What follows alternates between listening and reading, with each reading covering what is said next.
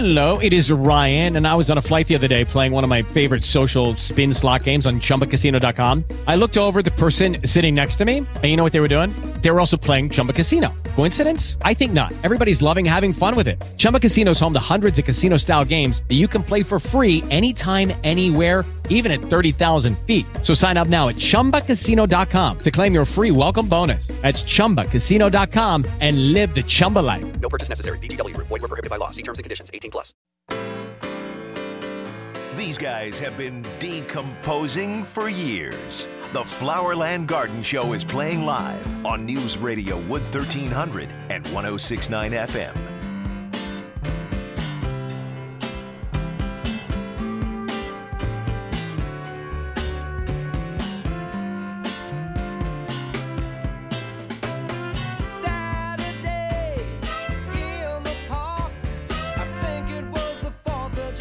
Okie dokie artichoke, here we go. The Flowerland Show on your Saturday morning, broadcasting high above a sunny, beautiful downtown Grand Rapids, Michigan. Thank you very much for those of you tuning in on your iHeartRadio app and all of you across the rooted plain. Thank you, entrepreneurs all. It's the Flowerland Show. Rick Vuyst here, Doug Christie seated alongside, left to right across your radio dial. Engineer producer extraordinaire John Ilk is at the controls and has us aloft this morning. And George Arthur behind the glass. He'll take your calls. Our number 616 774 2424. Doug Christie, good morning. Good morning. It's going to be a big day today. We've got a lot to cover, a lot of great stories, a lot of people working in their landscape. Just some of the best October weather we've seen in a long, long time. And now we've had some rain also to add to the mix. So here we go. A great weekend for gardening. We'll talk you through it here on the Flowerland Show. 774 2424 uh, is our number on the program. We're going to talk some fruit today, too. We're going to check in with my friend Tom Moelker, Moelker Orchards, and see what kind of uh, season we had for fruit, where they're at. Unpicking the apple crop, uh, they should be wrapping up here, if not I would already think so. Yeah. wrapped up. Yeah. The calendar says that. I don't know if the weather says that. Yeah. But yeah. I was gonna say what they haven't picked the deer have. So. unusual, unusual weather. Also, with us in the studio for the full two hours, folks, back by popular demand. As a matter of fact, uh, let's pull your mic right up to you there, Mike. Mike Connor. He's uh, with Honey Tree Arborist Services. Now, Mike, folks, is an arborist and he's a tree physician. Uh, but the the way a lot of people know Mike is the fact that he's founder of the Grand Rapids Bee Club. As a matter of fact, Mike has been do uh, has been doing beekeeping for 50 years. He's not that old. No, he's not. He's not that old. By the way, let me make sure that I've got Mike dialed up here. Turn him on. All right. There Hey, you go. Welcome, everyone. There we Yeah. are. And You're not 50. Okay. Are you are you north of 50, Mike? Can we say that? I wish I were 50 again. So, Mike Connor, uh, bee expert, we're going to talk about the state of bees in Michigan and, and some of it as it relates to the fact, guys, like Christy, do you know what bees do in the winter? Do they watch TV? What do, what do bees do in the winter? they winter? gather in a tight little ball and say, "Gee, it's cold outside." yeah, something along that line. So, we're going to find out from Mike. And of course, who doesn't like honey, right? That's right. I mean, That's right. you use honey in, in everything on a piece of toast, in your tea. What's your favorite way to use honey, uh, Mike? Personally, I have it every morning on my toast. Yeah. I have local honey from my own bees on my toast every morning. but it tastes so good and and any you know anything that tastes good often isn't good for you but honey is good for It's you very good for you. Considering the alternatives, I'd rather have you eat honey than sugar or any of the artificial sweeteners. yeah so uh, somebody who's been beekeeping for 50 years does it amaze you the explosion and interest in pollinators and beekeeping over the past few years You know, we had a similar interest in bees back in the 70s. Mm-hmm. And everyone wanted to have a couple of chickens and a hive of bees in their backyard. And a lot of people did. And then that fad kind of phased out, and we're seeing a resurgence of that. We're seeing a lot of new beekeepers coming in because people are concerned about bees and people want to have, you know, the chicken in the backyard and and have their own eggs and have their own garden, which is good for you guys. And uh, hive of bees to pollinate flowers in their garden. So I hope we can talk about that today. Oh yeah, that'd be great. Beauty is in the eye of the beholder, right? Oh, and So what's we'll Started already. and what's a bee's favorite flower? What's a bee's favorite flower? A Uh, begonia. oh, yeah, nice. Well, that's even worse. Oh, For a second there, I thought you were pollen my leg. Oh, Can I go well, home you know, now? you can you can hive it your way. Oh, oh, oh, oh! Mike's prepared. You're going to run out of these things soon? We can only hope. Oh, we'll probably drone on for a while. Oh. 774 2424, our number here on the Flowerland Show. Also, today, I want to touch on the subject. Uh, I did a quick YouTube video this past week, and we have that posted on Facebook. Just look for Flowerland. Uh, have that posted there. It's on YouTube, uh, on my personal page, too, if you want to look for it. Uh, as it relates to the fat guys, money grows on trees. I'm just amazed by the fact that in our suburbs, in our neighborhoods, when the leaves fall off the trees, we do everything we can to get rid of them. We bag them, we tag them, we mow them, we rake them, we we We blow, them. them 'em. into the neighbor's yard. Yeah, yeah. I wonder if if my lakeshore neighbor is listening right now. Sometimes he does, but I and I hate to admit this, but he there's one neighbor. He waits until uh, they have the garage door open, and then he blows the leaves into their yard Oh, fill the garage full of leaves. yeah. Anyhow, so money grows on trees. NPK, nitrogen, phosphorus, potash, it's all there in those leaves. And fertilizer costs money. So why not use this resource that's falling at our feet? And the really cool thing is that uh, the uh, the phosphor uh, no the potash element, the potassium element. You know, mom always told you to eat your bananas so you were strong and vigorous, right? I was always told to eat my vegetables. yeah. Bananas? Do Mom you- never said eat your bananas. quick quick in in-house survey, Christy, do you like bananas? Love them. How about you, Doug? I had one this morning. yeah. Yeah. John, do you like bananas? Love them. Okay, and Mike, Only with honey. only with honey. Okay. See, Rick I, can't do bananas. the texture. So I I, I What do you feel about Rick? Hang on a minute. I I had bananas this morning, but they were in my smoothie. I have to grind them up into a smoothie. But just peeling a banana and chewing on it, that texture just See, I feel that way about mushrooms. really. Ugh. 774 2424. Uh, you people are weird. our number here on the Flowerland show. So anyhow, this is based on Rutgers University. They uh, they did 100 municipal leaf samples and they test them to see how much NPK as well as micronutrients, important micronutrients like calcium, iron, zinc, manganese is in that foliage and it's there. But I think the key is grinding them up finely to make them available So, to your plants. I'm going to ask the magic question. Sure. Is is there one particular tree that's a better source Mm. than others? Excellent question. They did the 100 municipal leaf samples, and we still find that maple is the best. And I think I, I would surmise that probably maple the best only because it breaks down slowly based on microbial action. That would be my opinion. So microbial decomposition is uh, effective but rather slow, and so the, it, it's almost like applying a slow release fertilizer to your lawn. So there you have it. 774 2424, our number here on the Flowerland Show. We've got an open line if you want to jump on it. Let's get George busy over there behind the glass and uh, uh, lining up the phone calls. Mike, after the break, we're going to ask you what bees do in the winter. Do they hang out and watch TV? What do they do? Is there a joke involved here? No, no, I really want to know. All right. Believe it, man. Oh, All right, break on the Flowerland Show. Cultivate a little commerce, then back with more a bee special, fruit special, and yeah, don't call me a fruitcake there, Christy. I was resisting. we'll be right back. Stay tuned.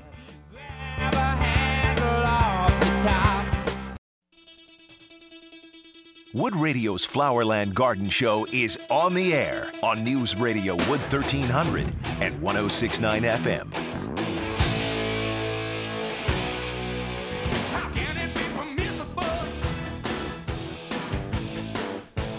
All right, as Austin Powers would say, oh, beehive. It's the. Oh. Flowerland Show on your Saturday morning. Special guest, Mike Connor on the program, founder of the Grand Rapids Bee Club. Before we go to busy phone lines, we've got uh, full phone lines right now. Mike, let me ask you, what do bees do in the wintertime? Do they hang out? Do some of them die? What happens? Well, that's a really good question. Thank what you. What do they do? They maintain honey in their populations through the winter time. They don't all die out. Okay. They they form a cluster inside the hive and they constantly rotate from center to outside and from outside to center to keep themselves as an organism warm. And the uh, hive temperature is maintained at in the 90s until January and then it drops down into the 50s and by the end of January 1st of February the queen starts laying eggs again and starts to raise more baby bees. So they raise the temperature and they do that by vibrating their wings and by constantly rotating from outside to center and center to outside and it's, Fascinating. it's a fascinating thing and, Yeah. and they begin they have to use uh, honey that they have stored in order to generate that heat Okay. but honeybees are unique in that they get through the winter as a large population of insects. So when the first flowers are out in the spring, you have a population of thousands coming out of a hive instead of a population of one, which is what our native bees come out as. Okay. Okay. So they're ready to do the pollinating that we need in the spring, whereas the native bees have to build up their population in the spring. So that's why the minute we have a warm day in spring, whether it be March or April, and let's say the red maples are just mm-hmm. starting to bud up or mm-hmm. whatever, that's why you see them already. That's right. That's right. We have the populations out there, and they need those trees in order to gather pollen and nectar to feed their babies. 774 2424, our number here on the Flowerland Show. Let's start with Mike in Grand Rapids. Mike, good morning. You are on the Flowerland Show. Good morning. Good morning. Uh, I planted a uh, large plum tree, flowering plum, and a uh, birch tree in the yard yesterday. And how often should I water it in the fall? That's a great question, Mike, because How long Doug, should you water it into fall is probably a better question. yeah, because uh, Doug, we always tell people this time of the year don't put away your garden. Exactly, exactly. And every day is going to be different. You know, the sunny days, windy days are going to take more uh, moisture out of the ground, out of the tree. Uh, obviously, we're going to start losing foliage, so that's not a big deal. But we do want to keep that root ball uh, nice and moist. So, you know, today's going to be a great day to water, but it looks like we have some rain coming during the week, so probably not so much. Uh, but you want to continue to water well into the fall. And probably a layer of mulch at the base will help too, Mike, okay? Great. Thank you. Thank you very much. Linda is up next. Linda, good morning. You're on the Flowerland Show. Good morning. Hi, Linda. How can we help you, Linda? Well, I have yellowing leaves on several things. My newly planted hibiscus tree Okay. and the wisteria vine, and also on a very old hibiscus bush. And I've been spraying bug spray, and it doesn't seem to be changing any. Yeah, no, I wouldn't. Put your spray away. Yeah, put the spray away. It's not a bug issue. When we say hibiscus, Linda, what what kind of hibiscus are we talking about? Is this like an Althea bush, or is it the tropical hibiscus? What is it? I would say it's probably more of a tropical hibiscus. It's been really adjacent to my house next door to my neighbors for 23 years. Sounds, Okay, sounds but- like perennial. Pretty It's a hardy. But is this this isn't something you bring indoors in winter? No, Oh, okay. So then it's not a tropical hibiscus. No, okay. Does No, it get the big dinner plate blooms on it in summer? Uh-huh. Okay. All right. Not unusual to see some yellowing of foliage and start to see some of the foliage uh, drop off. We have seen some of that with the drought conditions that we had in September, and that contributed to it. But if this is a well established plant and we're getting some yellowing right now and some drop of the foliage, I don't think I'd be too worried about it. Uh, the hardy hibiscus are, well, they're a hardy sort and they're herbaceous, so they die back to the ground in winter. Uh, so, really not all that critical. Now, one other thing would be if it is a hardy perennial hibiscus, guys, they like as much sun as possible. So if if a shade canopy has developed in that area over the years, then you might want to consider moving it. But if it gets plenty of sun during the day, then it's a good spot for it. But it's late, you know, October. We're starting to see Yep. plants shut down, and I think probably Rick's right as far as the moisture levels. And part of it's just natural, natural timing. So, Even for all three of them? mm-hmm. yep, a little stress and a little fall will make it come on quicker. Okay, well, the hibiscus bush, I had thought I heard one time when you were talking that if it's a very old one, which this is 23 years old, and it does develop yellow leaves really midsummer, that you could actually trim those way back. Well, Then I would do feeding, more feeding if it's midsummer. Yes, you can feed them, and uh, and again, again, Linda, if we're talking about an herbaceous perennial hibiscus, mm-hmm. remember a 23-year-old clump is sizable, and uh, what many people will do is dig them up in spring and divide them. Uh, it will rejuvenate well based on division, so that's something you may want to consider also. Thanks for your call, Linda. Appreciate it. Let's talk to Dan in Rockford next. Dan, good morning. You are on the Flowerland Show.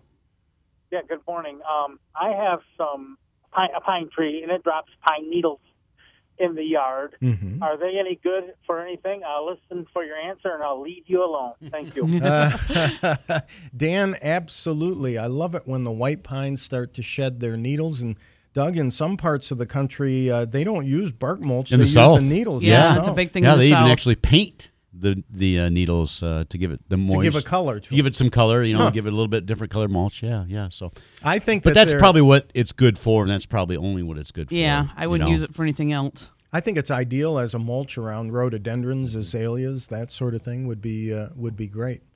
Uh, Ken in Conklin next. Ken, good morning. You are on the Flowerland Show. Hey, good morning. Uh, I have a question about cannas.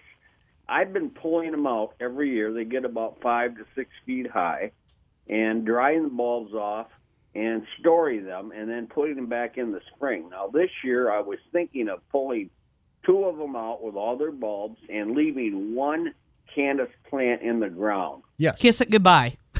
Well, not necessarily. Not necessarily. there is a way to do it. And there are a lot of people who will do exactly. Ken, you are an entrepreneur. You are right. There are a lot of people who will do that with callas, dahlias, glads, cannas.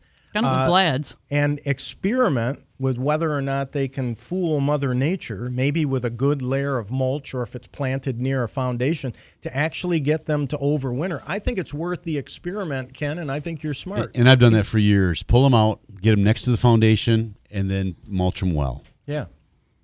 well, I've got them in Caledonia, Sault Ste. Marie. I keep handing them out. They don't die. They're Oh, like cool. right. We're here on Saturday mornings too. You can drop some off. Give them to all my enemies because they can't get rid of them. They keep them So it's like zucchini. yeah. Well, I want to thank you, uh, entrepreneur folks there, and I will try uh, uh, experiment then. I'll I'll pull two of them out, separate the bulbs, and leave one in the ground and see what happens. Sounds good, Ken. Keep us composted on your progress, all right? Okay, I'm staying grounded. Thank you very much. You are an entrepreneur. Mike Connor, our special guest on the program today, he's a bee expert, founder of the Grand Rapids Bee Club. Mike, uh, for people who are interested in starting the hobby of beekeeping, tough to get started or not? A lot of expense. Uh, let me start there. Is there a lot of expense initially? You know, I won't lie. There is a lot of expense Okay. to getting started with beekeeping. And what I always recommend to people who want to get started with keeping bees is first of all, read, attend a local bee club. That's Mm-hmm. very important that Mhm. they talk to other beekeepers, maybe shadow a beekeeper that they know. Uh, follow him around. Kind of follow them around. Yeah, follow him around. That's called stalking in Rick's Yeah. world. And Rick say, does it a lot. Rick stalks a lot of people. They're going to call the cops, Mike. well, okay, you need to let them know that Yeah. you're shadowing. them Oh, oh, oh, okay. but uh, you know, I don't I don't encourage people to get into it lightly. People get into it with you know uh, the idea that it's easy, and it's not anymore. It, it may have been back in the '70s. You know, put a hive of bees in your backyard, leave it alone, get the honey, and it'll make it through the winter. But that's not the case anymore. Things have changed. So I recommend that people read, that they attend bee classes, that they maybe uh, go to a bee club, that they check out a lot of information on YouTube. I know it's not all accurate, but that's okay. Um, but become educated because it can be expensive, and nothing is more discouraging than starting out putting a thousand dollars into having bees in your backyard or so, and uh, and then have them die because you made a mistake or because Yeah. you got hit up with parasitic mites, Oh, and you will. I hate it when that happens. Yeah, we've had to take Rick to the doctor several times Several this year. times. All right, well, that's well rooted uh, advice. By the way, Mike, I was going to ask you uh, what kind of candy do bees collect at Halloween? Do you know the answer to that one? Um, I do not. What kind? Bit of honey. You got well, good Bit of try. honey. That's good, Christy. No, actually, bees prefer bumble gum. Bumble gum. Oh. You may Oh. use that Do, one. do with they your even bee make club. bit of honey anymore? Yeah, they do. Oh, it, yeah, it's that whole chunky discussion again. They're they're gross. When you see them in your Halloween trick or treat bag, and it looks like someone's unwrapped them and rewrapped them. You know. Yeah, I don't have a Halloween trick or treat bag. Do you? I do. I don't go anymore. Seriously, you don't go Rick trick or still treating anymore? goes. 774-2424, our number here on the Flowerland Show. We've got an open line. The trick the is to find a time this random little kid and just walk around like you're with them. Then you still get the candy, and people don't think you're weird. Is that called shadowing? Yeah. No, it's called stalking. you got to watch out for the parents. I dump the uh, I dump the Bit Honeys, the Tootsie Rolls, and the Necco wafers. I love Tootsie Rolls. So do I, but they're gross when someone just hands you. They, just look like somebody rewrapped them. It's just gross. All Well, they do. You re- you unwrap them, you lick them, and then you rewrap them and hand them out. Oh my word. we will uh, take a break here on the Flowerland Show. We're going to update you with the news next in the next half hour. More bee talk with Mike Connor. We're also going to check in with my friend Tom Moelker from Moelker Orchard. With Lucky Land slots, you can get lucky just about anywhere. Dearly beloved, we are gathered here today to. Has anyone seen the bride and groom? Sorry, sorry, we're here. We were getting lucky in the limo and we lost track of time. No, Lucky Land Casino, with cash prizes that add up quicker than a guest registry. In that case, I pronounce you lucky. Play for free at LuckyLandSlots.com. Daily bonuses are waiting. No purchase necessary. Void where prohibited by law. 18 plus. Terms and conditions apply. See website for details. Let's talk apples and pollination for a few moments. And of course, your calls. Let's uh, line up some more phone calls here. Give George Arthur a call, and he'll line you up here on the Flowerland Show. The news is next here on News Radio, Wood 1300 1069 FM.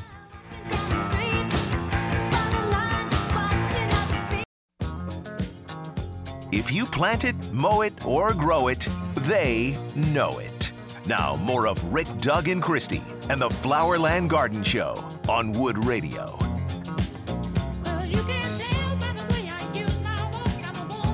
All right, maintain your sense of humus. We're here for you, the Flowerland Show, on your Saturday morning. Rick, Doug, Christie. News Radio, Wood 1300, 1069 FM. Special guest in the studio today, Mike Connor, Honey Tree Arborist Services. He's an arborist and founder of the Grand Rapids Bee Club. Also waiting in the green room here is my good friend Tom Moelker from Moelker Orchards. A busy time of the year for them. We'll check in with Tom here in just a moment. But uh, Mike, Laura from Muskegon is calling in with a bee question. So let's talk to Laura first. Laura, good morning. You are on the Flowerland Show. Hi. I was just wondering why bees don't stick to their own honey, and I'm also wondering uh, if ashes from a fire pit are good fertilizer. Okay, let me uh, let's handle the ashes a minute. Uh, Christy, that's potash, right? Correct. And and and in limited quantities because it has to be incorporated. Yes, it's good as long as you're burning clean wood. If you're burning old pallets or packing crates or something like that, you're taking a chance that there's some sort of residue in that wood, some sort of treatment to that wood. If you're just burning tree branches and stuff like that, you know, campfire style, then you're fine. All right, Mike. Uh, so, Laura, I don't fully understand your bee question. What what were you looking for? I just wondered if they stick to their own honey. If they Uh, you know, stick to their own honey. You mean I don't know if physically stick to it, or is that the question? That's my question. I don't know. Probably the same reason why skunks don't smell their own scent. I mean, I've never been asked that question. That's a, that's a newbie for me. I would think that they don't stick because, well, they're very well adapted for what they do, and when they bring the the nectar in, they put it into cells, where they convert it into honey, and then they cover those cells up with a wax cover. Uh-huh. And when they go to consume that honey, they take the wax cover off and they just put their proboscis or their straw like tongue down into that honey and they, they consume it that way. So they're really not exposing themselves to the honey. When we're messing around with the hives and we break open some, uh, some comb, we'll see the bees get stuck to it and the other bees come right along and lick it off so that that bee is free. I don't know if they're concerned about that bee. They're just after that honey that's spilled out. Party! So I hope that answers your question. It sure does. Thanks a million. You're Thank you. Laura. Great question. Appreciate that. 774 2424, our number here on the Flowerland Show. If you want to pick up that open line, go ahead and do that right now. Don't need a green thumb. Any finger will do. Just dial it up 616 774 2424. With us on the live line this morning, Tom Moelker from Moelker Orchards. Tom, good morning to you. Good morning, Rick, and uh, the rest of the gang there. How uh, how Morning. has the apple season been so far this fall, Tom? Are you guys done picking apples? We're really close. Uh, a couple really late varieties that uh, aren't quite ready yet. Granny Smith is one of those, a real long season one, and uh, Pink Lady. But everything else uh, we've got harvested, and uh, it's been a good harvest. Yeah, being able to look back on the season, you know, we had a wet, cool May, uh, and then we had some drought during September. Uh, Tom, uh, what what's your general overall feeling on on the crop and the season for 2017? Well, our crop here on this farm was very good. Um, we were able to irrigate most of what we've got planted here, so the the dry was not that much of an issue for us. But uh, yeah, if you didn't have irrigation, it could it could result in some smaller fruit. Um, wet spring that seems to be normal lately. Um, too much water in the spring and then not enough in the summer. Uh, the only thing that we did have going on in September, we had that one week of 90 degree temperatures, and that really pushed us to get some things harvested that were ripening quicker because of the heat. But uh, we were able to stay on top of it and really came through with a with a very nice harvest. Tom, we have uh, Mike Connor, Honey Tree Arborist Services, and the founder of Grand Rapids Bee Club here uh, in studio with us this morning. And I would guess uh, with your orchard, uh, obviously, pollination issues in spring are a big deal for you, aren't they? Oh yeah, you bet. Uh, that's the key to to having a crop at all. And uh, we rent bees from a local beekeeper. Uh, we've been working with him for years, um, and they do a good job. If you've got the good weather for for pollination, which is uh, a day or two only, really is what we need of, of good pollinating weather. Um, and we usually can find that within the, the two weeks of uh, blossom time. So um, things came away pretty well this year, um, and the bees did a good job. Tom, uh, and, and I'm glad the bees did a good job. You know that that would make me nervous as someone who owned an orchard because, like, you know, if I go to a rental place and I rent uh, a core aerator or whatever, I'm concerned about bringing it back in good condition with the fuel in it so that they don't need extra. How do those bees know that their rental time is up? Just when they get moved out at night, uh, they wa- wake up in a different place in the morning, and uh, I've done that a few times.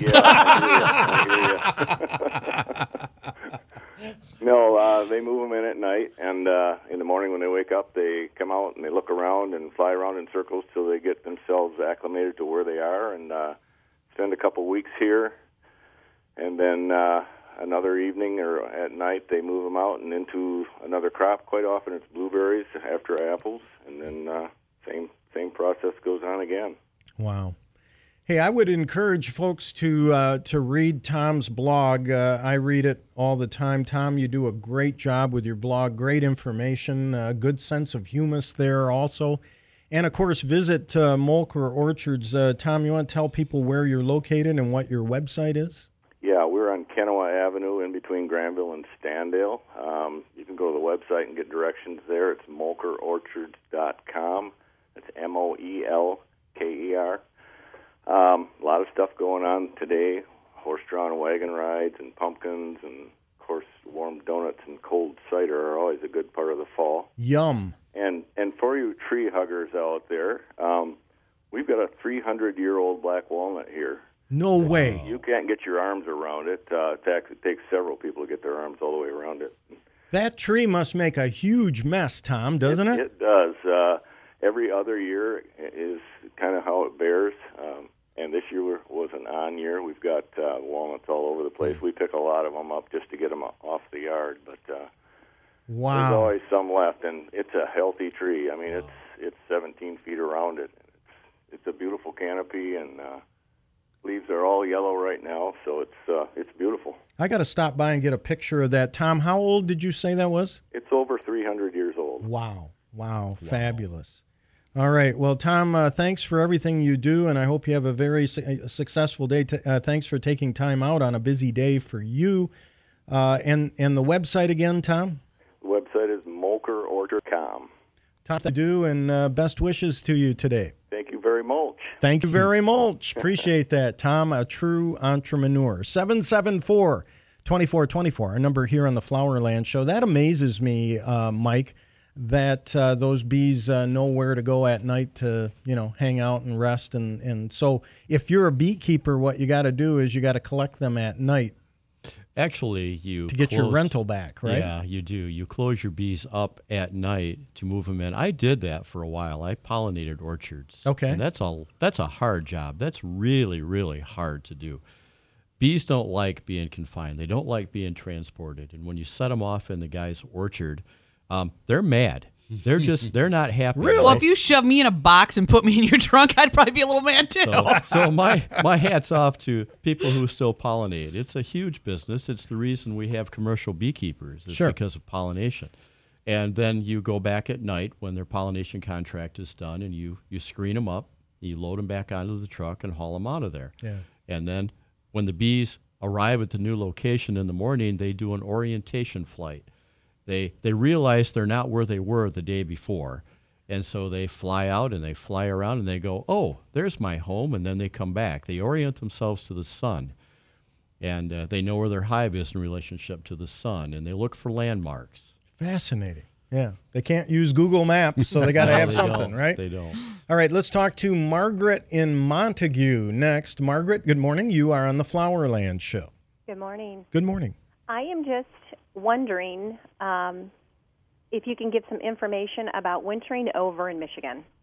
Wintering bees over? Mm-hmm.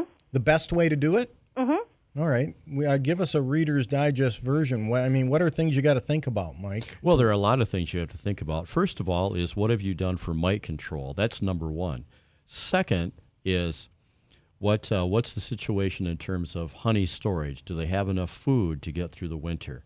Location is important. Uh, do I have good air drainage? Judy was boring. Hello. Then Judy discovered ChumbaCasino.com. It's my little escape. Now Judy's the life of the party. Oh, baby, Mama's bringing home the bacon. Whoa, take it easy, Judy. The Chumba life is for everybody. So go to ChumbaCasino.com and play over 100 casino style games. Join today and play for free for your chance to redeem some serious prizes. ChumbaCasino.com. No purchase necessary. Void where prohibited by law. 18 plus terms and conditions apply. See website for details. Um, am I going to be exposed to winter winds? Should I surround that hive with insulation and black tar paper? Um, I've done all of these things. Right now, really, you should be feeding your bees. You should be providing them with a sugar syrup solution so that every little nook and cranny in that hive is filled with some kind of food for those bees. While the weather is good, we can do that. We can provide them with a one part sugar, two or three parts water solution in a top feeder. Has to be a top feeder, or else robbing will start from yellow jackets and other hives. Um, make sure every little nook and cranny is full. And I think you'll find good survivability that way. Mite control, though, is key. Um, Mike, for Margaret's uh, purposes here, and great question, Margaret. Uh, reading, like if you want to read more about this, any idea on best resource? I mean, you talked about being part of a bee club and Yes. shadowing someone, but if you were to read about this, what what do you think is a good? I would route? suggest, well, you know, it depends where you are in your beekeeping journey. If you're a beginner, you should be reading very basic books. Uh, there's a uh, website, it's called Wicwas Press, W I C W A S Press.com. Um, they offer bee books and they offer uh, books for beginners, books for intermediate. Um, and I think I, I would push you that way and look at the very basic basic books. There's a really good book out by uh, Dr. Dewey Caron, and it's Honeybee Biology. That I think is the best book on the market right now. It's about thirty-five dollars or more, but it's an excellent book that you should have at your in your resources. Okay, so for our listeners scrambling for a pen or for Margaret, that was Wick Was. So that's. W I C. W A S W-A-S. wicwaspress.com. Okay, so Wick Was Press. Right. I didn't com. name it. yeah, I'm like, I, I don't know where the Not even going to go down that Right, road. right. Th- Does that help you out, Margaret? Um, yeah, it does. I'm I've been doing it uh, three years or so. I lost a couple hives a couple years in a row. Okay. And Margaret, are you part of a local club? I am not, but I I do still shadow a experienced beekeeper. Very good. Very good. And what do they do for mite control? Do you know? Um, we are we do natural things. Okay. Um, essential oils, Okay. and I just pumped probably a gallon of uh, uh, essential oil mix into them the last month and a half or so. Okay. Um, so I'm I'm hoping that that helps out the mites and and then um, I I online I um, follow the Fat Bee Man. Oh, So the Fat Bee Man. Oh, she's describing me, but hey, Margaret, thank you for your call. We appreciate it, and thank you for your support of the Flowerland Show. thank you. Thank you. All right, have a great, uh, great Saturday. We're going to take a quick break, cultivate a little commerce. It's all the buzz, the Flowerland Show. Thanks for tuning us in. Rick, Doug, Christie on your Saturday morning. We'll be right back. Stay tuned.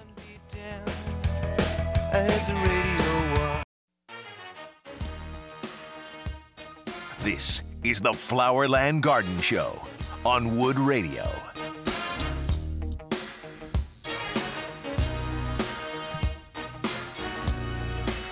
All right, when push comes to shovel, we're here for you, the Flowerland Show on your Saturday morning. Special guest Mike Connor from Honey Tree Arborist Services.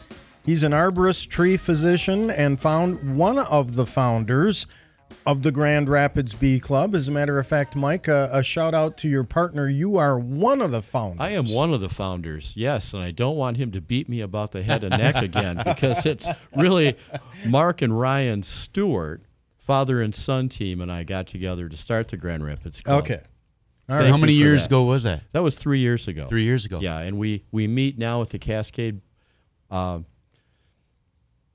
is it the Cascade Winery or the Cascade Distillery? I I'm sorry to you folks. There's out there. alcohol involved, who There's cares? Alcohol involved. That's right. We'll look Everybody will be up. there. we're we're meeting there, and uh, if you will send me an email, anyone interested, we can get you that address. Oh, very cool. 774 2424, our number here on the Flowerland Show.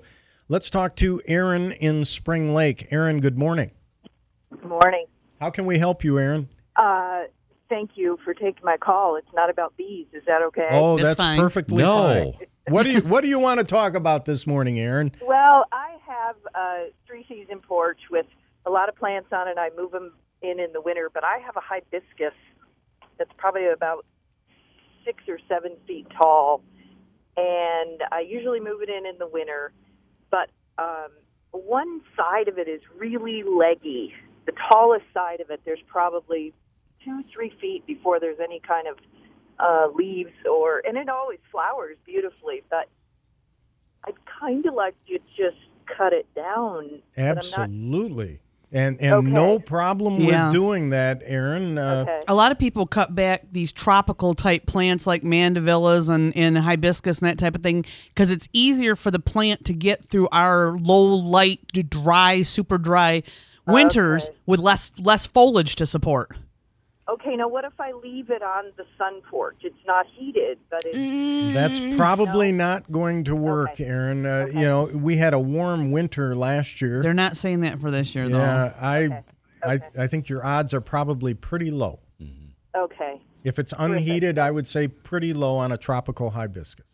Okay, then I think I'll go and hack away at it. Yeah, feel free to prune and and you know not. You can get some nice shape out of it then too. You can reshape it to because you know when you first get a hibiscus, they're shaped so nicely. Well, and that's the point. Right. Not to get into the weeds here, Aaron, but all plants have a growth hormone called auxin, and it has a- apical, what they call apical dominance. In other words, it works to the tip of the plant. When you prune it back, you're going to force fuller and outward growth on that plant.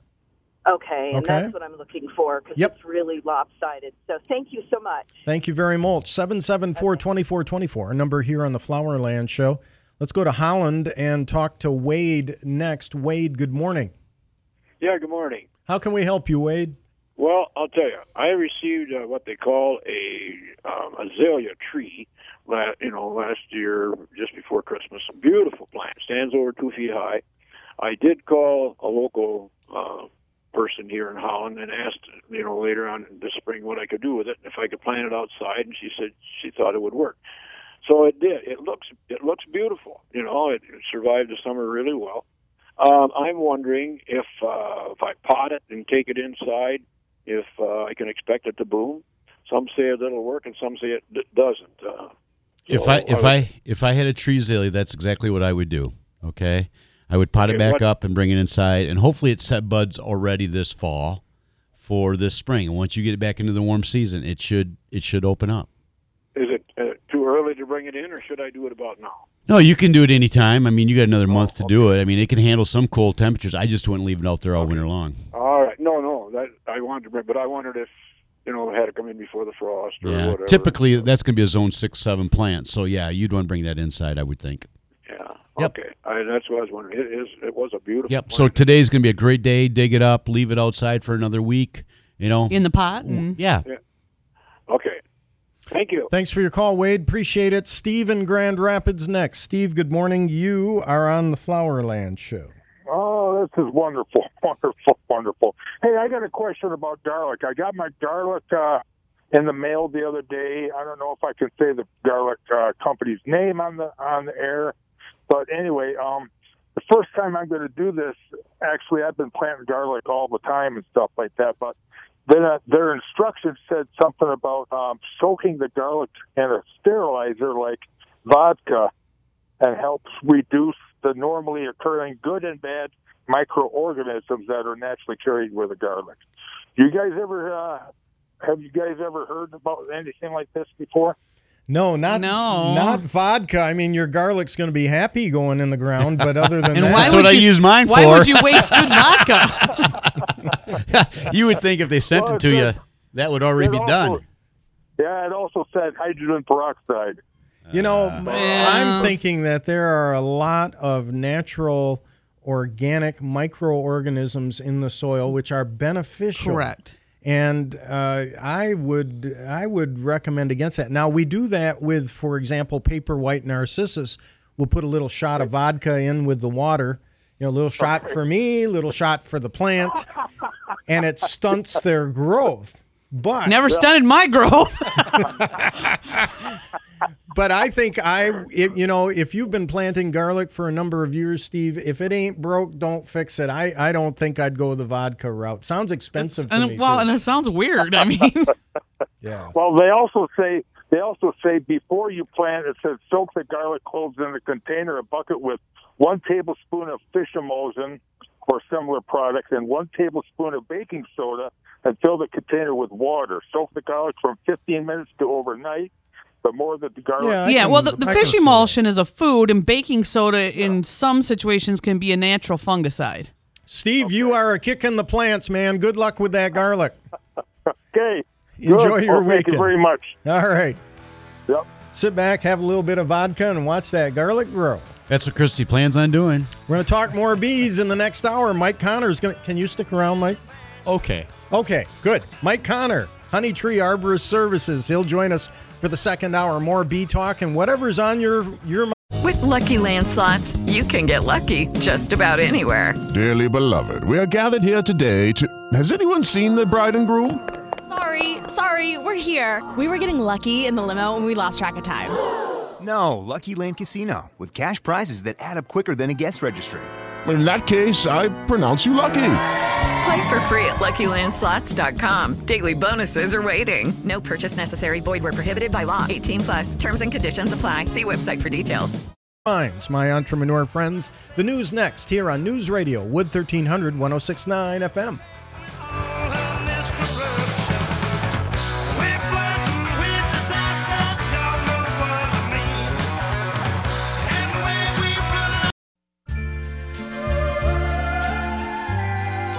These guys have been decomposing for years. The Flowerland Garden Show is playing live on News Radio Wood 1300 and 1069 FM. Hasn't been too long. It wasn't big. Okie dokie artichokey, it's the Flowerland Show. Boy, a blast from the past. What to start off the second hour. Haven't you ever heard this song before? Hang on a minute, John. Is it um what is it? Is it Bobby Sherman? Then the first snow You got the first name right. Bobby- to brush the snow away, so Ah, what it is it? Goldsboro. Bobby Oh, Goldsboro. wow, that is old. A blast. Came from- out all excited, slipped and almost And we're herself. playing this, John. I Why? laughed till I cried. Well, the title of the song's Honey. Oh, there you go. All right. she was always 774 2424, our number here on the Flowerland Show. Stretching the boundaries of creativity. Mike Connor, Honey Tree Arborist Services. He's an arborist, a tree physician, and uh, one of the co founders of the Grand Rapids Bee Club. He's been a beekeeper for 50 years and a tree grower since high school. Uh, I tell you what, uh, you've been a busy guy, Mike. I have A busy guy. A busy guy. Yeah. 774 2424, our number. Let's get right back into the phone calls, all right? Let's Okay. do that, and then we'll have some more questions for you in this hour. Also, our entrepreneur of the week, uh, guys, and, and Doug, uh, Doug tied me into this. Uh, a gentleman by the name of Malcolm Applegate. That's not a real name. Yes. Yes, it is. He's our entrepreneur of the week. We're going to talk about I don't know if him. he You don't, you don't want to miss this story. 774 2424, uh, our number here on the Flowerland Show. Oh, yeah, shiny thing. Hang on. Um, let me find it. Take Well, those earrings off, Christy. Get 'em- I got to quit dangling them Yeah, in front of he him. gets he gets confused. distracted. The uh, the gentleman who called in the first hour about his cannas and distributing them to friends so that they had to deal with them. uh, it was shared with me this past week. You've heard, of course, the term white elephant. White elephant. It refers to an extravagant but burdensome gift that cannot be easily disposed of. and that's what his call made me think of that. It's based on the legend of the king of, is it Siam or Siam. Siam. Siam, right? Yes. The king of Siam gifting rare albino elephants to people who had displeased him that they might be ruined by the animal's upkeep costs. So that's where the So- phrase white elephant comes. From. So Thank every you. every time somebody gives me an old card to restore, basically it's a white elephant because it A costs white a elephant. fortune. Yes. And now you got to deal with it. Yeah. 774 2424, our number here on the Flowerland Show. Let's take another bee call here. Amy from Grand Rapids is calling in for Mike Connor. Amy, good morning. Good morning to Mike and all of you at the Flowerland Show. Thank I you very Mike- much. You bet. Um, I met Mike through the uh, Grand Rapids Bee Club, and um, he started talking about uh, robbing. I don't know how much he has said, but basically, I just would like to ask if he would um, talk a little bit more about some general bee behavior, uh, what robbing is, why it happens, um, and maybe a few general things about honey, the benefits of it. Sure. So many of us hear about Save the Bees, but but really, uh, I think if we if we knew a few more other things about bees and just how um, how they work together. Uh, Sure. Well, let's might find let's talk about the uh, let's talk about the criminal element first. The robbing Oh, the robbing. characteristic of bees. Uh, Amy's asking about robbing. What's that all about? Well, hi, Amy. Hi, Mike. How are you? Finding you. This is not a planted call, by the way, Rick. Yeah, I'm like, would you guys like to chat for a little while? We can go get a cup of How's, coffee. how's the family? No. Amy, that's a great question. Uh, I had one of the club members contact me the last couple of days. They've lost a colony because of robbing. And robbing is when your bees are so strong in some colonies, and then there are other colonies that are weak. And the strong are now not able to find nectar or pollen anywhere, and they're flying around and they can smell the honey in someone else's hive. And they will overpower, overpower that colony and go in and steal the honey out and take it to their hive. Unfortunately, as I, I'm sure you know, the strong ones are the ones that will take out the weak ones, and the weak ones may be weak because they have disease or mites, and uh, we end up with what's called a varroa or a mite bomb, where all these diseased bees are being robbed, and the mites are jumping into those strong colonies, and and it'll be your strong colonies that die from mite predation and mite diseases. So robbing can be a real problem. It's not just from other fellow honeybees, but it's also from yellow jackets. Uh, just talking to a gentleman last night who has yellow jackets in his hive, and the yellow jackets will go in and they will also start to rob, um, taking away that honey that the bees have worked so hard for. So what we have to do is we have to restrict the entrances so that the bees, even if they're weak, can guard it, protect it and uh, keep those yellow jackets. We want to reduce Oh, the openings. I just thought of something. Oh no! Anyway, you want to keep the entrances down so that they can guard those entrances. No, really, truly, Mike, you know what you call that? Humland Security. Oh, hum land security. That is a good one. That's a- Write that one down. That's a So you find good some of the holes in the beehives too large and too many. Too many. That's Too many? right. That's right. Too too large. Too many. Some people will prop the uh, top of their hive up, take the cover off, and prop it up for ventilation, and that's a good thing to do. But right now, that's direct access for other bees to go in. So, Amy, what I hope that answers that question. Uh, is there another question that you had there? She was talking about the benefits. The benefits of honey. Oh, wow. we can hardly start on the benefits of honey. Of course, I'm a big, uh, big uh, promoter of local honey because that benefits the local beekeepers. If the local beekeepers can't make a dime on their bees, then they're not going to keep their bees, and their bees won't pollinate your garden for free. So you need to support the local Here, beekeeper. here, here, I agree. Support local business. Support the local business. That's Mhm. right. So you need to be buying your honey locally, not for you, Amy, but for every, everyone else listening, to promote the local beekeeper. And I like to see people consume what I call raw honey. That's honey that hasn't been heated above a certain temperature, like 120. And they're getting the local pollen then. If you eat honey every day, you're consuming some of the local pollen in small quantities every day, and you're building up some immunity to those things you may be allergic to. So that's something that we always promote. And I have a most of my customers, in fact, are homeschool moms who feed it to their kids. And they claim I'm not a doctor, don't pretend to be one, but they claim they have good success in getting their kids immunized against the effects of allergies. So thank you, Amy. Yeah, thank you, Amy. Thanks for your call. Appreciate that. 774 2424, our number here on the Flowerland Show. Let's talk to Brian in Jenison next. Brian, good morning. Well, good morning. How can we help you, Brian? Well, uh, uh, first time caller, long time listener. My, my wife Judy and I need a education. Thank you very much. We have uh, some arborvitae have bushes that serve as a hedge. They're probably two stories tall, Wow. and uh, we're watching the snows in the winter kind of bend them over, and we're afraid we're going to lose them. We're wondering if uh, if we can top them off to shorten them, or how can we increase uh, the life of our bushes? Okay. Well, Doug, uh, this is something we deal with uh, all the time with We arborvitaes. do, yeah. And The- as they get that size, their age gets older, and you see more wear and tear, dead uh, foliage inside them, and you start to see them get a little bit thinner.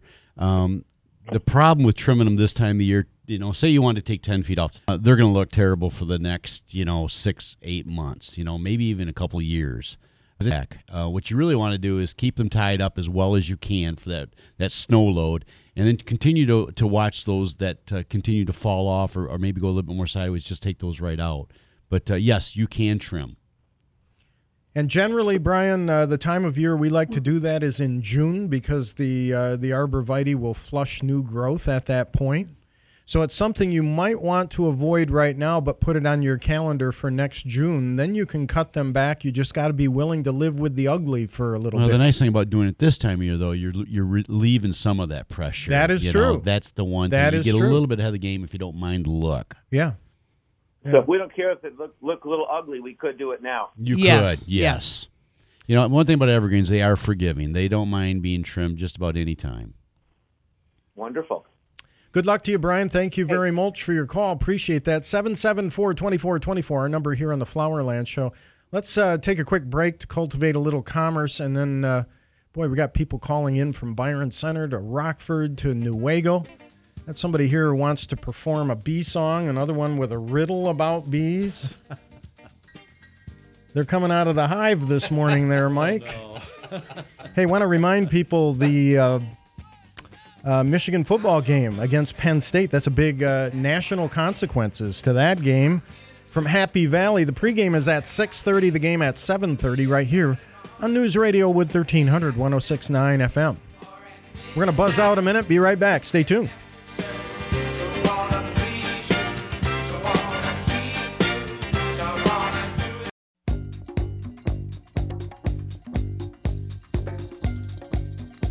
You plant it, mow it, or grow it, they know it. Now, more of Rick, Doug, and Christy and the Flowerland Garden Show on Wood Radio.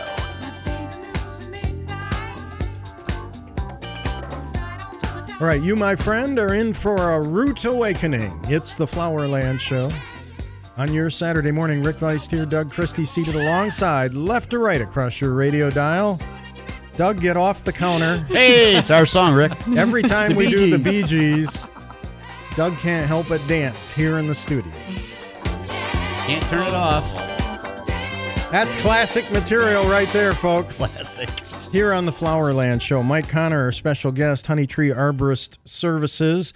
Mike, there are a number of people on hold who want to talk about bees, so let's dive right All back right. into it. Uh, Don in Newaygo is up next. Don, good morning. You're on the Flowerland Show. Hi, my Hi, name's Don Benson. Uh, my uh, wife wrote this song, and I put it to music, and uh, it's available on Facebook at Don Benson Late Bloomer. But I'll play it for you live right now. Oh, really? Yeah, honey bee, honey bee, won't you be my honey bee? That's good. Buzz around, buzz around, buzz around all over town. Doug is dancing. I could fly to the sky if you'll be my honeybee. Love so sweet and kisses sweet, my honeybee. Hey, Don, let me uh, let me cut you off there. That's Ru- Don. Hello. Checking one. He's going to keep right on Yeah. going. All right, Don. Thanks for sharing that with us. Wow, that. Have you ever had I've- anybody I've- serenade you like that? Not recently. wow. That, was, great. Thank you, Don. That was really well done. I tell you, the listeners we have on this show, the talent is amazing. It's amazing. Doug in Rockford is next. Doug, good morning. You're on the Flowerland Show. Thank you for taking my call. I, another piece of information is we used to live right next door to the fruit basket on the north side, way up in the top of the hill. Oh, yeah. And Mr. Toonster was uh, when he built it. Wow. Uh, hey, here, here's my riddle for you. okay. Why do bees buzz?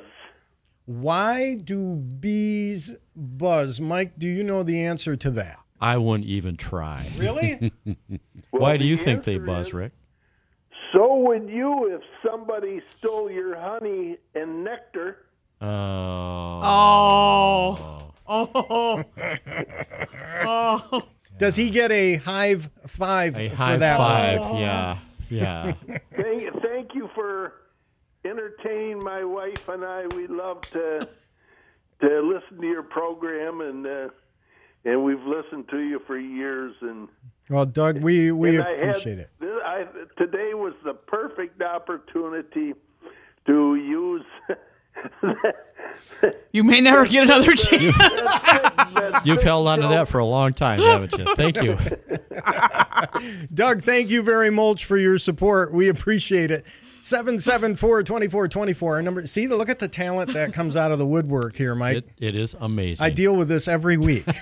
Let's try Joanne in Byron Center. Joanne, good morning. You are on the Flowerland Show. Thank you. I'm not quite so talented as these other gentlemen. Oh, don't sell yourself short there, Joanne. What's on your mind? Well, I have noticed. uh, It, well, this spring I didn't see very many bees around, and I was worried. And now, now I've got honeybees all around, Um, I've got hyssop and bee balm, and you know that attracted them. But I don't know of anybody around here who has a hive. Are they wild ones? Actually, you, you bring up a good point. Are they wild? Probably not. Most of our wild honeybees are gone because of mite infestations. Uh huh. We will find a honeybee colony in a in a house or in the side of like flowerland, or uh, Yeah, we'll find them. Uh, we'll find them in trunks uh, of trees, and most of those die out in the winter, and uh, from mites. And we'll see in the spring more bees going in and out because they're robbing out the honey that's there, and maybe a swarm will move back in in the summer. So it looks like we have continuous habitation, but uh, we don't have very many feral or wild honeybees left. There are a lot of people in the Byron Center area that have honeybees, Ah. and uh, Well, then how far do they travel? a normal a normal flight for a bee would be about three miles. So, Oh, yeah, so, now, yeah. Joanne, you bring Yeah. up a great question here that I've got to ask because for for folks listening at home who don't know much about bees, Mike, honeybees are not indigenous to the No. United States. No, they're not. And so the point here is when you go on the road or you travel, one of the big things in your itinerary is to determine where you're going to sleep that night. It may be an Airbnb. Oh, you. Oh. but Oh wow, I didn't see that coming. thank you very much.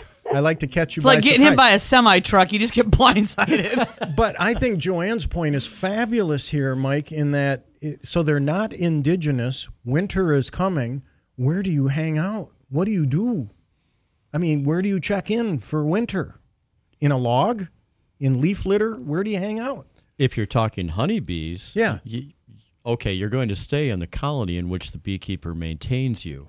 Right. And so where's the colony going to be? The colony will be uh, in apiaries, in bee yards, in Mm-hmm. someone's backyard where they have that hive of bees. But in some cases, in an area where you least expected it, like the sidewall of a Sidewall. Flowerland store. I've heard that happen. It happened. I Yeah, had yeah. friends who didn't realize they had a beehive in their wall until they started Right. flying out through the electric plate cover. Yeah, and, and that's a good point because we will get calls. I have honeybees in my house, and almost always it's yellow jackets. Yeah. Which are a Oh no! This we had a beekeeper come and Yeah. they, they actually took this They out took of their out. house. It's yeah. quite a process. It, was like, but it encompassed like three sets of two by four sections. Right. like- it it's was quite a process and it can be a lot of fun. I don't do those myself personally, but at the club we have a, a list of referrals. The the problem with honeybees in someone's house is that their first tendency is, well, I'm going to spray them. I'm going to kill them. Right. And then you end up with the equivalent of a dead horse in your walls. Yeah, yeah. Terrible smell because all that brood dies. Yep. And then the neighboring bees all come in because that colony is dead and they want to steal the honey. Mm-hmm. And unfortunately, you've probably just poisoned your neighbor's bees also because of the pesticide you used. So we so do call recommend someone on the referral list. call a beekeeper, find out what the proper steps are. And sometimes we just tell people, leave them alone. Yeah. You know, they'll die out in the wintertime. Leave them alone. All right. Harold's calling from Ludington. He has a joke. I'm afraid to do this. Oh, Harold, Yes. what's your joke, Harold? What do you call a hundred-year-old conifer that has an opinion? A hundred year old conifer that has an opinion. I pine for, I pine for your answer, Harold. What is it? Yeah, pretty close. An old pine. An old pine. Thank you very much, Thank you for Harold. opinion. Up there in Ludington. What's that? Oh, his opinion. Opinion. Very well done. Nicely done. 774 2424, our number here on the Flowerland Show. I think I got a moment here yet, so let's go to Doug's hometown and talk to John in Jenison. John, good morning. Ye- Yes, I have a bunch of uh, lavender plants in pots, different kinds of lavenders and a delphinium and some hostas, and they're all in pots. And I was wondering how, how would I store those in the pots during the winter? I don't want to put them in the ground because every time I put lavender or something like that in the ground, uh, something eats it right to the ground. Even if I have have a fence around it, they still get to it. Well, my my recommendation, if you have that problem, would be chicken wire. That's what I would do, not fencing, but chicken wire. And as far as the plants are concerned, Doug Christie, roots cannot be above ground in winter. We got to sink them. We've got to sink them, even if you're just doing it in a temporary spot.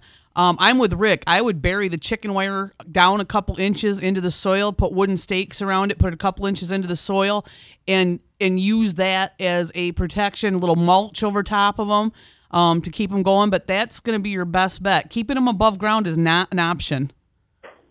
Okay, thank you. You're welcome. And Doug, you know, uh, you don't necessarily have to take them out of the pot. You can just You sink can leave them them in the whole pot. Yeah. Yeah. Let, let, uh, Mother Nature give you that protection with the snowfall and uh, the ground. Yeah, absolutely. 774 2424 is our number. We'll break here at the bottom of the hour for news on News Radio with 1300 1069 FM. Coming up in the next half hour, more with Mike Connor.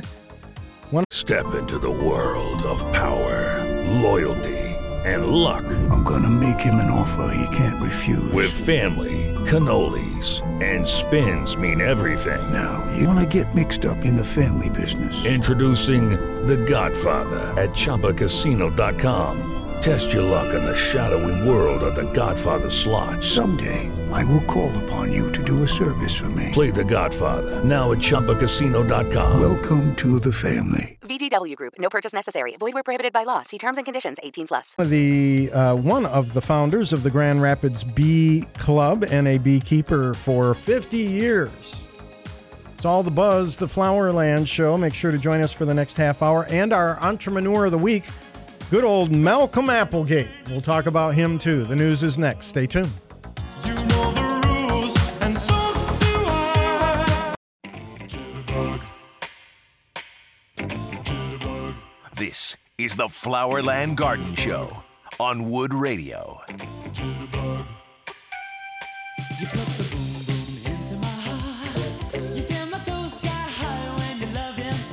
All right, don't operate by the seed of your plants. That's why we're here to talk you through it. The Flowerland Show. Rick, Doug, Christie.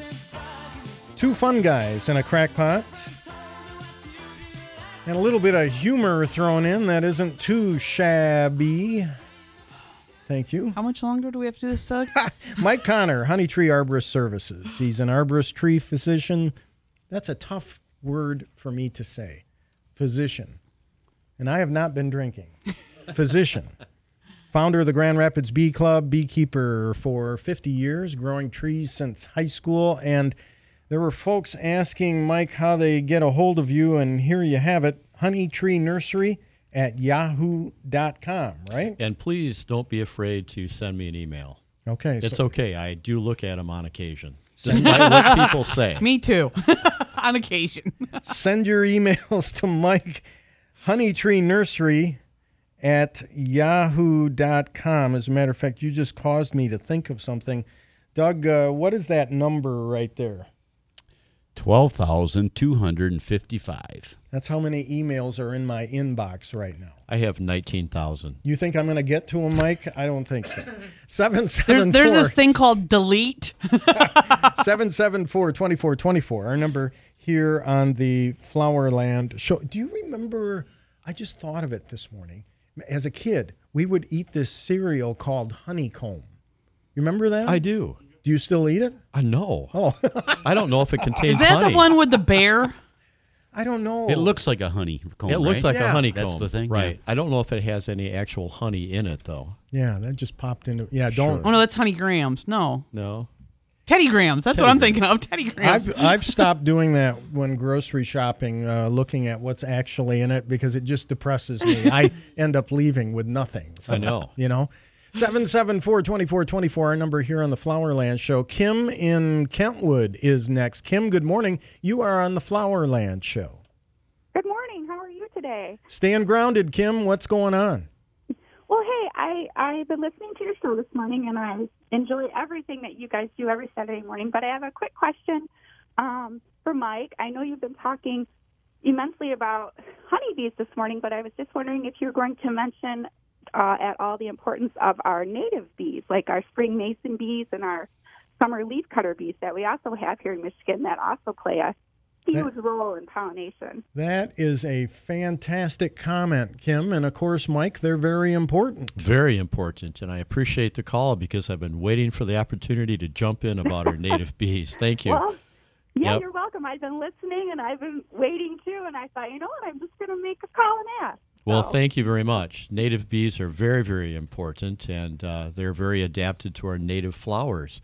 And the reason we talk about honeybees because you know honeybees are domestic animals, and they really pollinate our domestic crops. And uh, you know, apples are not native, and we need honeybees to pollinate our our apples and uh, um, our blueberries and our cherries and all those things. And w- those plants that we need large numbers of bees early in the spring. Okay. And it's the honeybee that's the only animal out there that can do that effectively.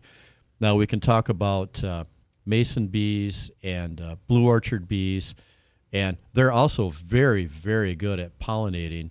And uh, the problem is we just don't have the numbers that we need. But I say that because um, that's why we have honeybees. But the native bees are very, very important for pollinating native plants. They're very important for pollinating your gardens. Um, some are very, very specific to what they will pollinate. And Yes. And what I like to do is I like to tell people who are interested in honeybees or what can I do to help the bee? Well, you know, you can have honeybees, but that doesn't help bees any more than raising chickens helps save the Kirtland warbler. You know, it's just Right. it's just not related. But but if you want to help the bees, you've got to start looking at habitat. That's been heavy on my mind. That Kirtland. That warbler. Kirtland warbler. Yeah, but I- let's just sleepless nights. Let's just pretend, Rick, you wanted to save the Kirtland warbler. Yes. What would you have to do? Would you would you keep chickens? Uh, no. No. No. But you would go out. I'd and you learn would about the Kirtland warbler. Yeah, and you would provide habitat for the Kirtland warbler. You'd want to plant more jack pine. You'd want to plant more jack pines. That's right. That's right. Or you'd want to protect the jack pines that are there. And the honeybee and the native bees, you know, when you protect the honeybee, you protect the native bees. When you protect the native bees, you protect the honeybees. So they're all interrelated. And right now, agricultural products or agricultural crops are are monocultures and they are crops that bees of any sort don't need to pollinate. Corn, wheat, soybeans, they're not dependent. And Right. as the bee goes from one honey source to another, they almost have to carry a lunch with them because there's nothing in between. So, Right. yeah, and so what we found is that most bees, both native and honeybees, benefit from trees, and that's that's my message. It's trees. You know, what's out there first in the spring? Trees. Yeah. Right. And uh, red maples, silver maples, willows, alders, black locust, uh, sumacs. You know, it's a matter of quantity. You can have in your garden a few flowers, and your garden may produce ounces of nectar and grams of pollen, but a tree can produce hundreds of pounds of nectar and hundreds of pounds of pollen. No, well, it's a- trees it- are very effective because we're talking about vertical, It- going vertical, as it- opposed to that's correct. horizontal like clover. Yep, it's a matter of scale. Yeah. It's a matter of scale. So I encourage people to plant trees and create habitat for wild bees. Um, there are uh, over 400 varieties of wild bees in Michigan alone, and uh, some are very specific, some have great life cycles, and they're all beneficial. And by the way, folks, most of our native bees don't sting. You know, you can pick them up. They don't. You've Uh, got to make them sting if, if you can. You got to tick them do it. off, right? You've got to tick them off. You got to tick right. them off. Hey, Kim, uh, I appreciate your call on native bees. And uh, by the way, native bees, when they travel and go on vacation, you know where they go? No, where? Stingapore. Sting a pour. I like that. I'm that sorry. Kim. This morning. Thanks for your call, Kim. We appreciate it. Great, uh, great input. Thank you very much. 774 2424, our number here on the Flowerland Show. Let's talk to Rosie and Ada. Rosie, good morning. You're on the Flowerland Show. Good morning. Hi, Rosie. What's up? Hi. I have a wisteria tree that was purchased as a purple color. It bloomed the first season white, died. It took about 10 years for it to grow back and it bloomed purple finally. What's up with that?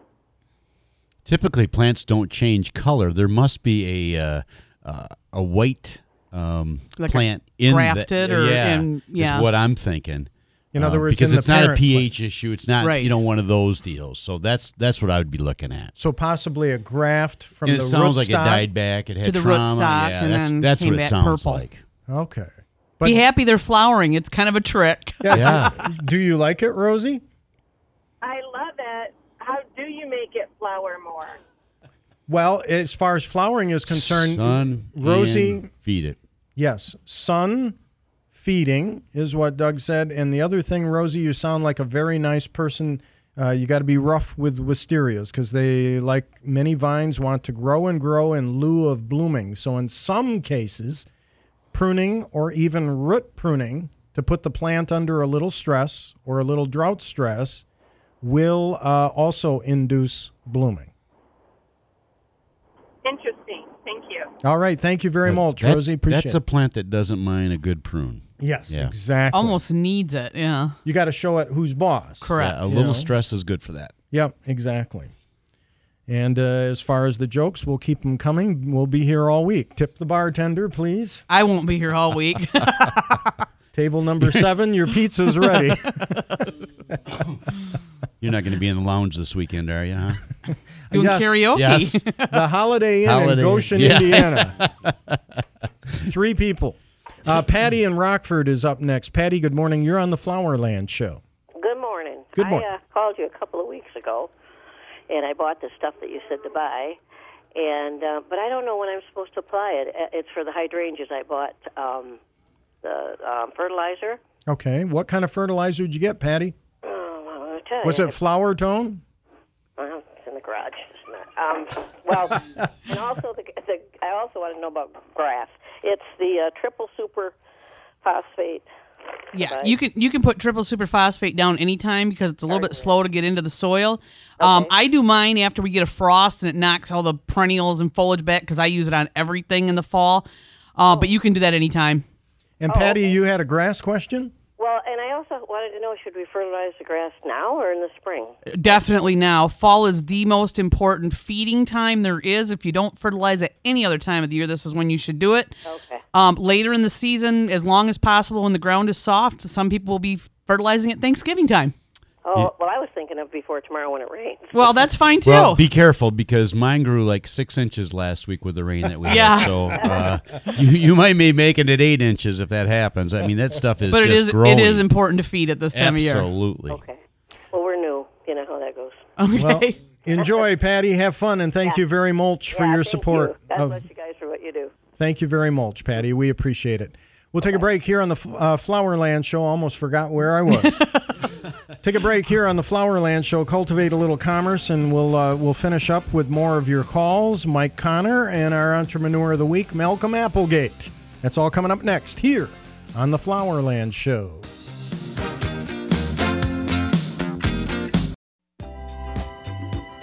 Wood Radio's Flowerland Garden Show is on the air on News Radio Wood 1300 and 1069 FM.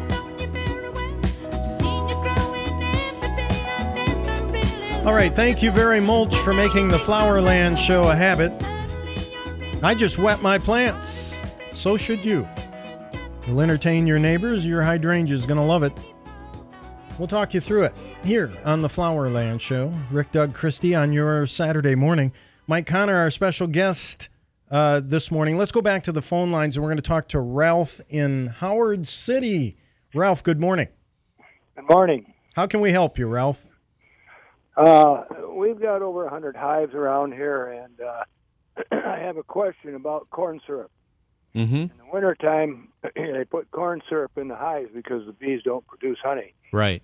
So they're ingesting corn syrup. Well, corn syrup's not good for you. My question is that in the spring, uh, the honey that's been generated, uh, is that good to eat? Well, you know, and that's a good question, and that comes up quite often because uh, the the cost differential between feeding a bee high fructose corn syrup, which is 55% fructose, um, as opposed to sugar, you can buy high fructose corn syrup for about seven or eight cents a pound, and sugar is uh, 40, 45 cents a pound. So the beekeeper, as a matter of scale, will feed high fructose corn syrup to their bees in the fall, but they do it when there are no uh, supers on the bees. Supers are what the surplus honey is stored in. And the bees will convert all of that food that's put on in the fall to baby bees or brood in the springtime.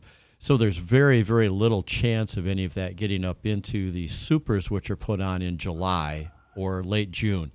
Um, it's gone and it's been replaced by uh, by spring flowering uh, trees, especially by their nectar, um, and most of it is consumed. There is always a small chance, but it is so small. And if the beekeeper has any uh, standard operating procedures at all, they're putting the supers on well after it's gone. But that's a great question. It comes up quite often. Okay, let me let me ask you another question that's related to that. Yes. if you're uh, put bees to pollinate uh, pickle plants, Yes. uh, there's no there's, there's no nourishment for, for bees in pickle plants. Is that You are correct? you are correct. It depends if you're using the determinate or yeah, it depends on the pickle. So they, have- they, however, might find them delicious. Del- delicious. No, they do. yeah. Well, uh, okay. So when you put sugar, is that a liquid sugar or granulated? Is it refined or unrefined? It it is refined. It is liquid. Yet It is always mixed. It is always mixed with water. Otherwise, the bees take those sugar crystals and they just pick them up and take them outside, drop them in front of the hive. Okay. But yes, it is it is mixed with liquid. And your question about pickles, they do not find pickles attractive, which is why when the uh, pollinators go in, when the beekeeper brings in his bees, they they have them in such high densities, and they try to, uh, you know, bring them in at night, and the bees are going out. Pickles are in bloom, and it's like this is all we've got, folks.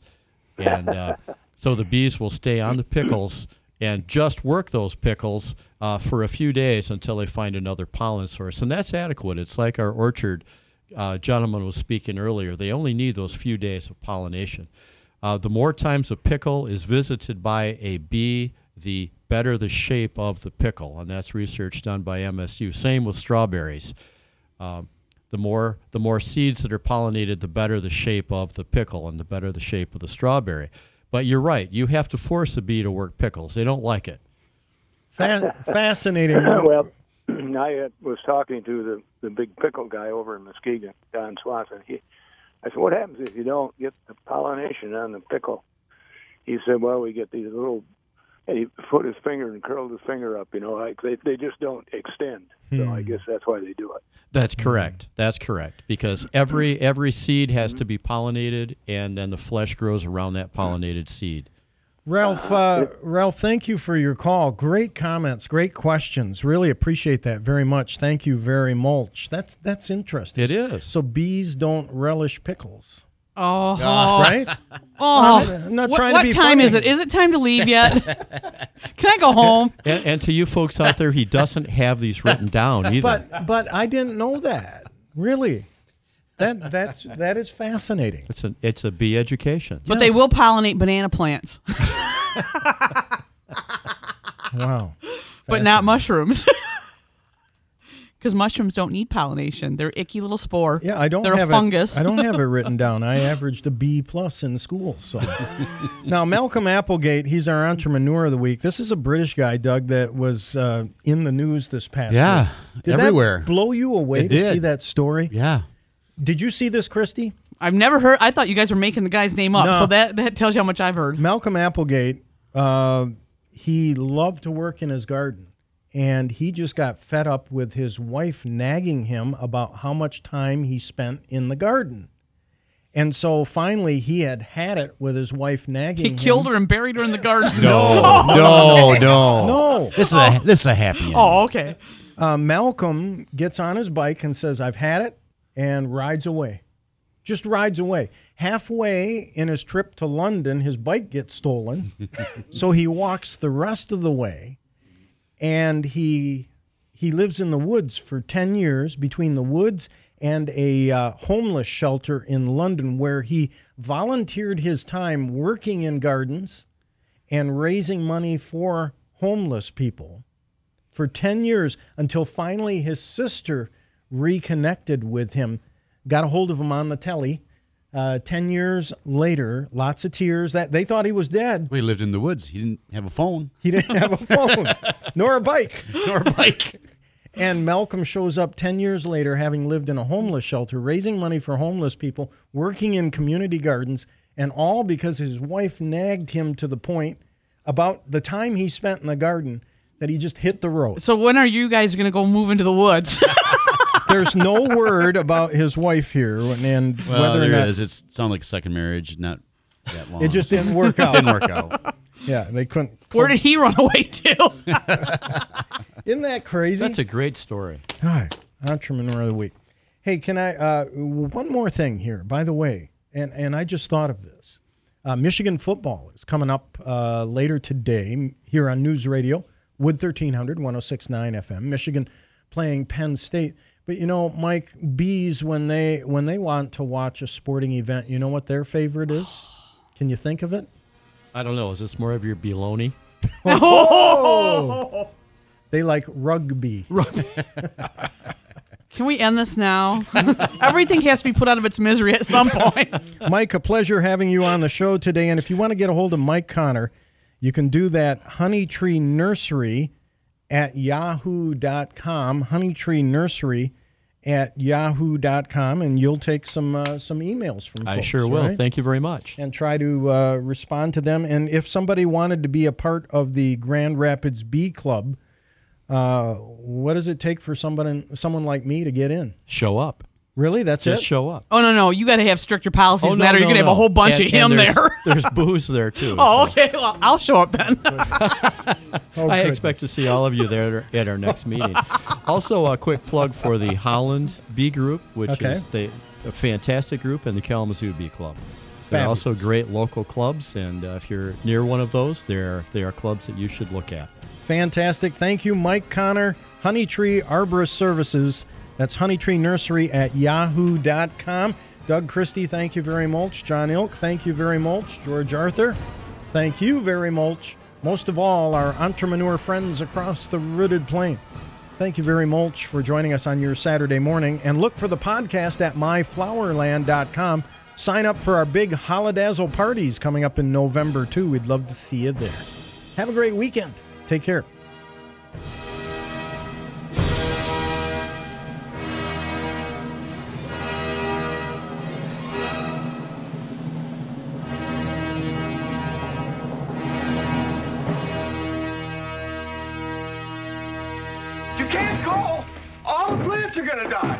Lucky Land slots, you can get lucky just about anywhere. Dearly beloved, we are gathered here today to. Has anyone seen the bride and groom?